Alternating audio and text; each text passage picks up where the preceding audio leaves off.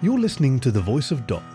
I'm Khaki, your faithful fireside companion, and today's story is Six Unbelievable Facts About Unicorns That Will Completely Blow Your Mind by friend of the fireplace Ryan Campbell, author of The Fire Bearers trilogy and Koa of the Drowned Kingdom. You can find his writing on Amazon or through FurPlanet and Sofawolf. Please enjoy Six Unbelievable Facts About Unicorns That Will Completely Blow Your Mind by Ryan Campbell. Okay, so I know what you're about to say that unicorns aren't real. Believe me, that's what I thought. And I've got a BS in cryptozoology. You know, the study of folktale creatures like Yeti or chupacabras. People ask me why I went into it, and the reasons come out to about 15% genuine interest 25% pissing off my dad, and 10% drunken bet with my girlfriend Yuka, and a good half because I figured I'd graduate college with an easy degree. I figured after graduation I'd make bank writing for some tabloid or other. Then, after my sophomore year, we all hear from our professors that unicorns have been sighted on several islands in Indonesia. You might remember the brief news stories about it. It all the airwaves for about two weeks, and when no one could get any video, it all died down was not much information, except that apparently they looked like classical unicorns. You know, giant toy set white horses with narwhal corkscrews sticking up out of their foreheads. They do a lot of shit that can't be explained and they have a bad habit of disappearing without leaving even a hair behind. So all of a sudden, my bullshit degree gets real serious. We start getting deep into legends and folklore, translating old documents with sightings, that sort of thing figuring out what might be real and what might not, which, if you ask me, is never what cryptozoology was supposed to be about. I had to take a class called Sverdbuddha Theoretical Biology. It's all about how mythical creatures might have functioned.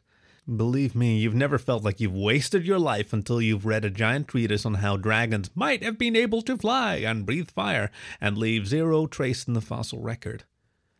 Meanwhile, there's practically no information coming out about the actual real life unicorns which everyone swears up and down exist. Pretty suspicious, I thought. Anyway, all of a sudden I have to do real work and it's a pain in the ass, but what am I going to do? Fess up that I was never that interested to begin with? After I swore up and down that, no, Dad, this is serious, this is a real degree. So, whatever. I bust my ass at it, and my senior year, my unnatural history professor, Dr. Travinsky, takes me aside and asks how I'd like to make trip to Indonesia to work with actual unicorns. And of course, I'm skeptical this is all some sort of awful scam and I'm gonna wake up in an ice bath missing my islets of Langerhans. But of course, you can't say no when someone asks you if you want to take care of a real live unicorn. Especially especially when you've got one of the only actual degrees in cryptozoology in the country. Thanks, International University of Metaphysics in Phoenix. So that's where I've been the last three years, keeping watch over a unicorn on a swampy little shithole island. Believe me, I know as much as anyone ever will about unicorns. A lot of the stuff you've probably heard is true, but it's all worse. All of it. 1. Unicorns are not intelligent animals. Here's how my day normally starts Wham! Wonk! Wonk! That first sound is what wakes me up. It's Ctesias, my unicorn, slamming his horn into the side of the little house they built for me here. The next noises are him bellowing because he's stuck and too dim to know how to get free. Usually, this is accompanied by the house wall shaking as he wrenches his powerful neck from side to side and well, any direction except backward. He does this nearly every day, and no one can explain why. I think every night when he goes to sleep, he forgets the house exists and in the morning mistakes it for a giant animal and attacks it. He'll keep wonking until I roll out of bed and go pull him free, so I do. When I go outside, the sun's barely up, and Ctesias is glaring at me with one irritatingly violet eye, like all this is my fault. His horns wedged good and deep in the wall, buried today in what looks like might be the backside of my refrigerator. I used to at least think about getting into my hazard suit first. A big, heavy, full body thing that's supposed to keep us from coming in contact with the unicorn. But let's face it, that ship sailed a long time ago. And besides, he gets even madder if I don't help him out right away. Oh, fuck you, Tease. I tell him in my nicest voice, and then I grab onto his big neck and pull him out. He smells like key lime pie. Also, the hole in the wall has healed up. Everything his horn touches heals, which is good because I have to pull it out of my house nearly every freaking morning, and if I didn't fix it, my place would have eventually collapsed on me in my sleep. He's not grateful, though. He just gives me this haughty, annoyed expression like he had been doing important stuff with his head stuck to the wall. He gives this prancing trot away and gets his food bucket stuck on one hoof. The last few steps are a gangling, clanking stumble until finally he gives up, stares back at me, and drools. Once he's settled down, I'll go down to the dock and scan the water with a telescope they gave me to make sure there are no boats out there. We've got a sophisticated alarm that'll go off too, but I try to keep that from happening because Ctesias doesn't like it. So I spend a lot of my day staring out over the ocean. We can't be seen here. That's my main job, protecting this stupid animal. Eh, I'll explain later. Anyhow, coast clear, I'll go out to the dock where Putri will be waiting in her own little boat, one that doesn't set off the alarm. It's hard to tell how old she is.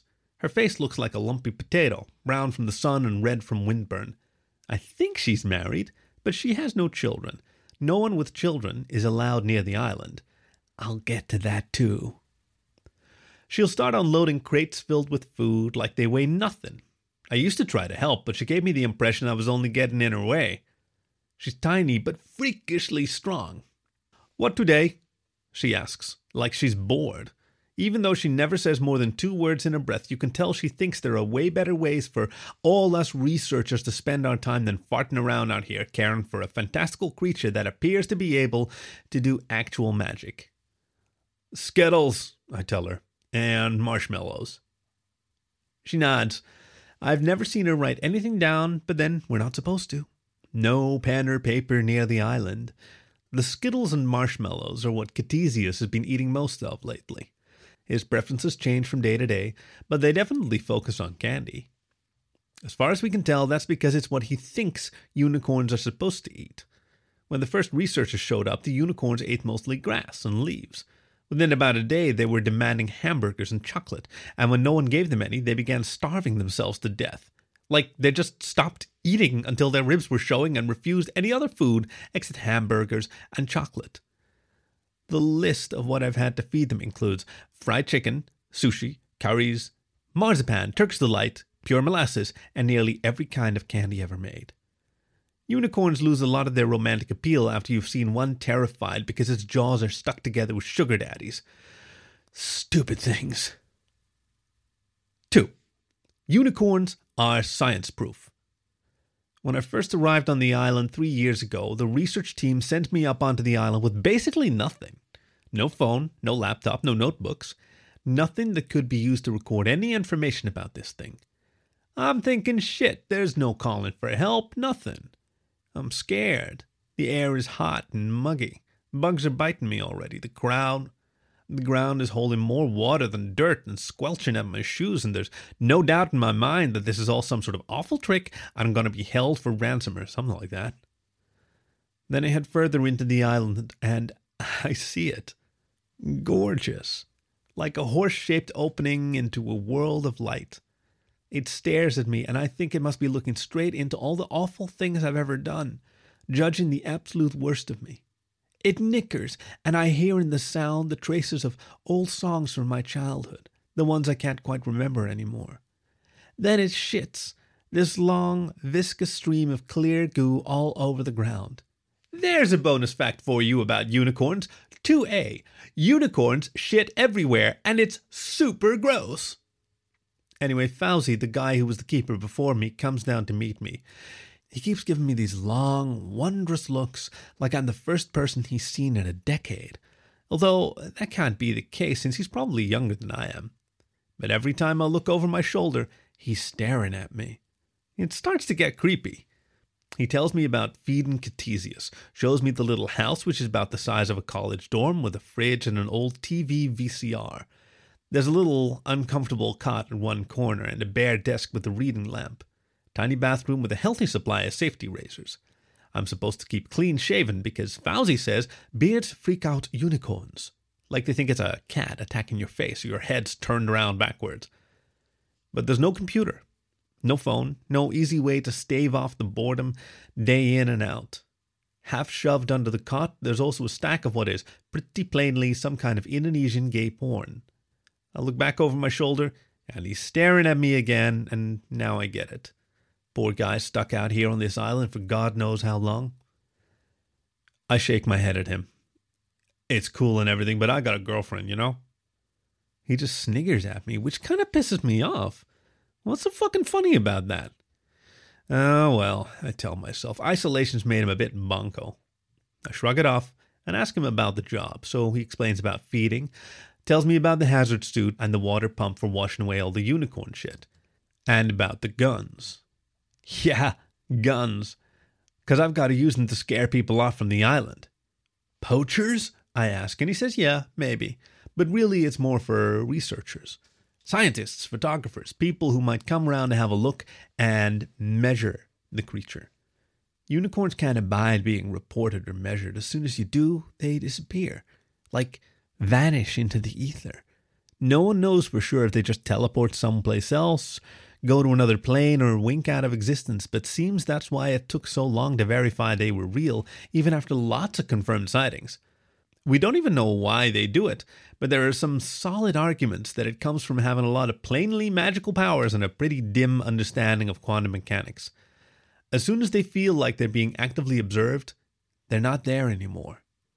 So Fauzi explains that because unicorns are this rare and amazing phenomenon that no one's figured out how to study, I've got to guard them and scare off unscrupulous researchers who I guess will be coming about with cameras and scales or yardsticks or something, I don't know degree in cryptozoology, remember?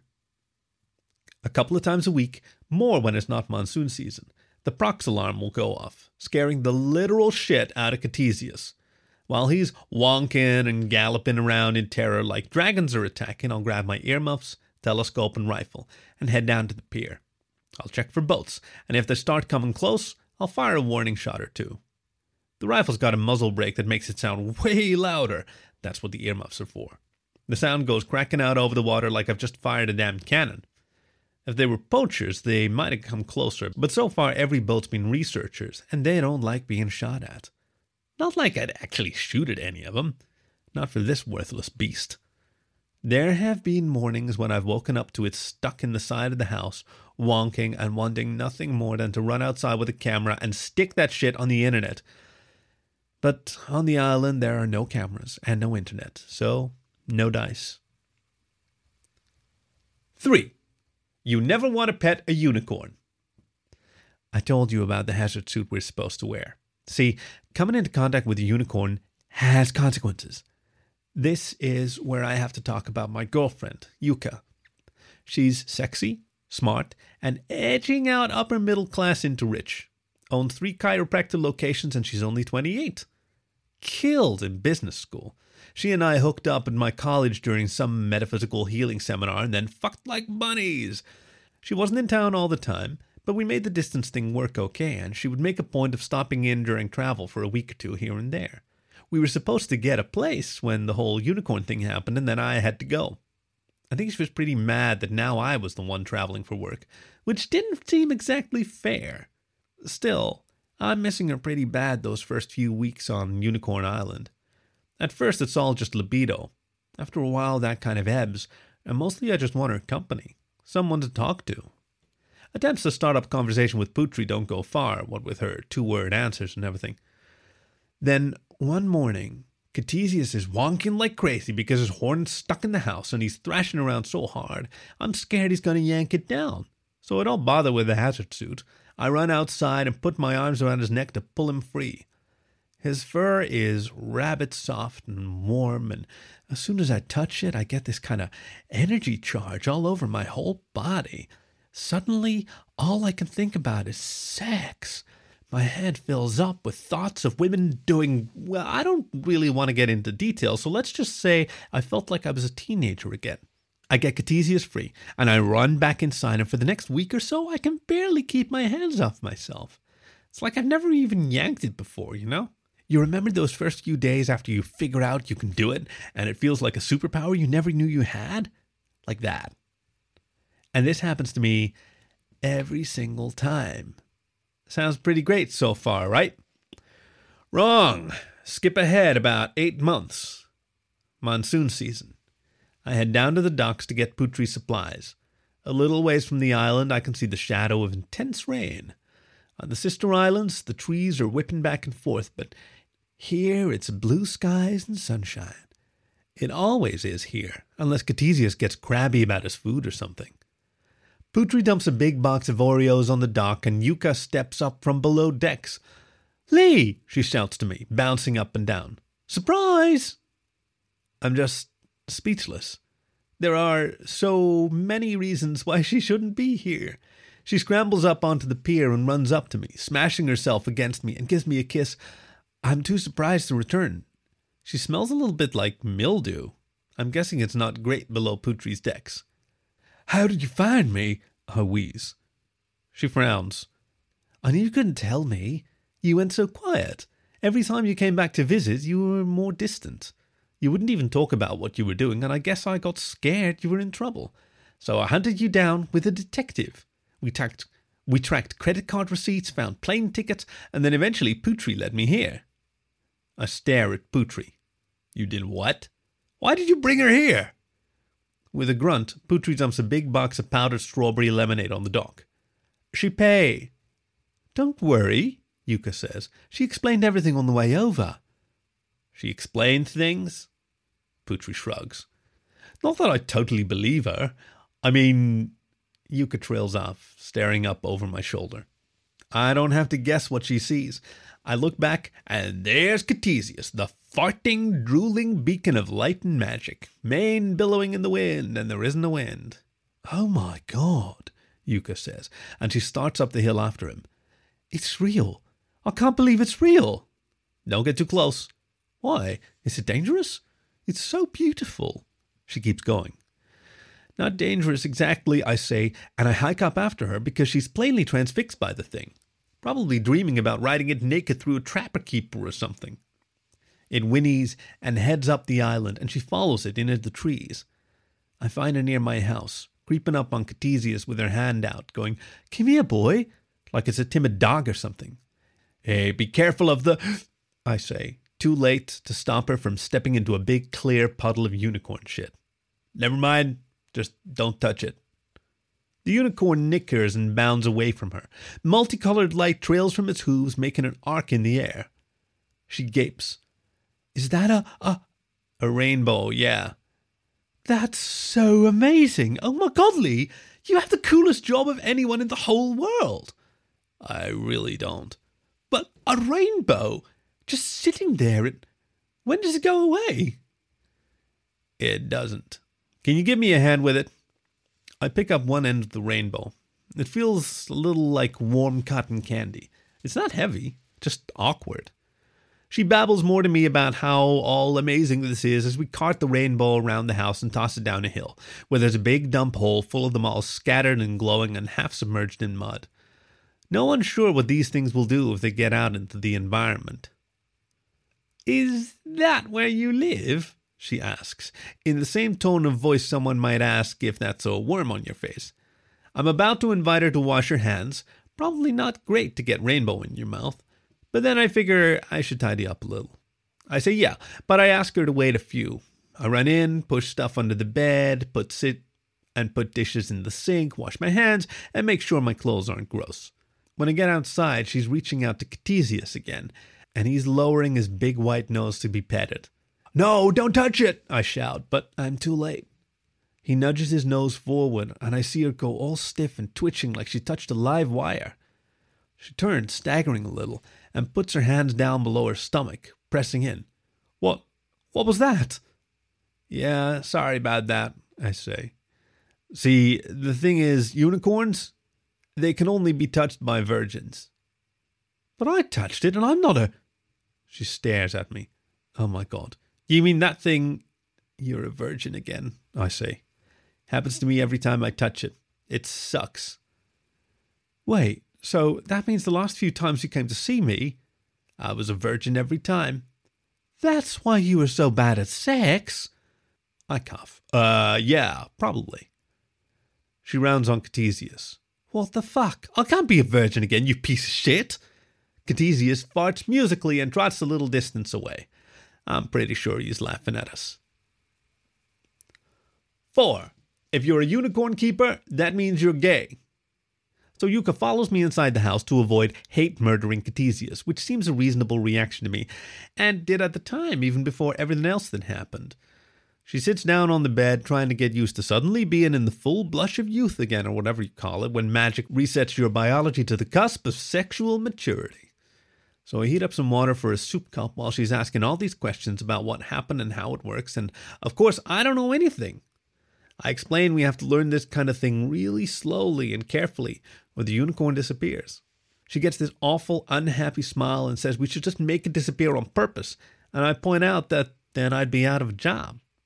Which, of course, brings up the old argument of why I'm here in the first place, why I can't just quit and come back home and she'll find a job for me somewhere.